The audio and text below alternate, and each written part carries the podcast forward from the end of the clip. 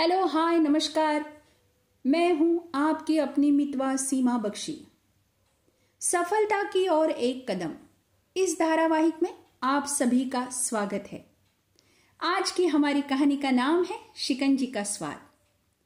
एक professor class ले रहे थे। क्लास के सभी छात्र बड़ी रुचि से उनके लेक्चर को सुन रहे थे। उनके पूछे गए सवालों के जवाब दे रहे थे। लेकिन उन छात्रों के बीच कक्षा में एक छात्र ऐसा भी था, जो चुपचाप और गुमसुम बैठा हुआ था। प्रोफेसर ने पहले ही दिन उस छात्र को नोटिस कर लिया, लेकिन कुछ नहीं बोले।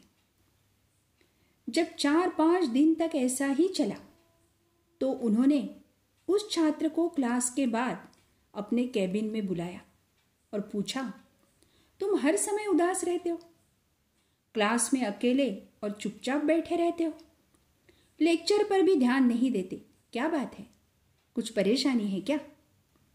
सर, वो छात्र कुछ हिचकिचाते हुए बोला, मेरे अतीत में कुछ ऐसा हुआ है जिसकी वजह से मैं परेशान रहता हूँ। समझ नहीं आता क्या करूँ? प्रोफेसर भले व्यक्ति थे। उन्होंने उस छात्र को शाम को अपने घर पर बुलवाया। शाम को जब छात्र प्रोफेसर के घर पहुँचा तो प्रोफेसर ने उसे अंदर बुलाकर बिठाया। फिर स्वयं किचन में चले गए और शिकंजी बनाने लगे। उन्होंने जानबूझकर शिकंजी में ज़्यादा नमक डाल दिया। फिर किचन से बाहर आकर शिकंजी का गिलास छात्र को देकर कहा, ये लो, शिकंजी पियो। छात्र ने गिलास हाथ में लेकर जैसे ही एक घूट लिया, अधिक नमक के स्वाद के कारण उसका मुँह अजीब सा बन गया। यह देख प्रोफेसर ने पूछा, क्या हुआ? शिकंजी पसंद नहीं आई?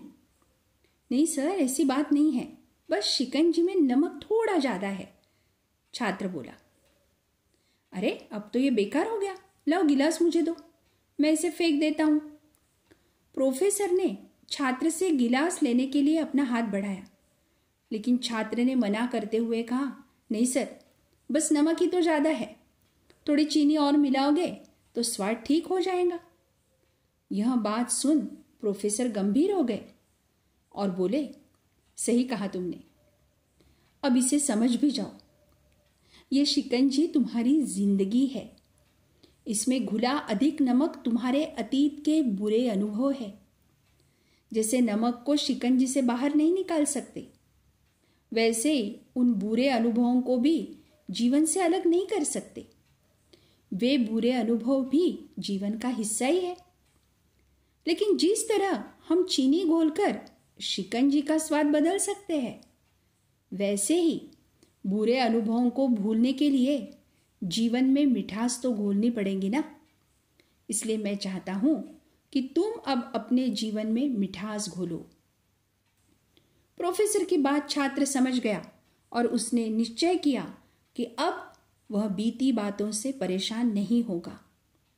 दोस्तों, जीवन में अक्सर हम अतीत की बुरी यादों और अनुभवों को याद कर दुखी होते रहते हैं। इस तरह हम अपने वर्तमान पर ध्यान नहीं दे पाते और कहीं ना कहीं कहीं ना कहीं अपने भविष्य बिगाड़ लेते हैं। जो हो चुका, उसे सुधारा नहीं जा सकता, लेकिन कम से कम उसे भुलाया तो जा सकता है। और उन्हें भुलाने के लिए नई मीठी यादें हमें आज बनानी होंगी। जीवन में मीठे और खुशनुमा लम्हों को लाइए, तभी तो जीवन में मिठास आएगी।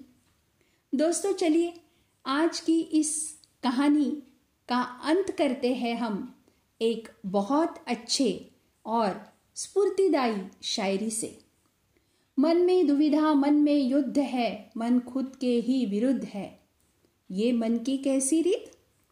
मन में दुविधा, मन में युद्ध है, मन खुद के ही विरुद्ध है, ये मन की कैसी रीत? सारा कुरुक्षेत्र हमारे सामने पड़ा। जीत सके तो जीत। यहाँ तू ही कृष्ण, तू ही पार्थ है। तुझे खुद ही समझना क्या यथार्थ है?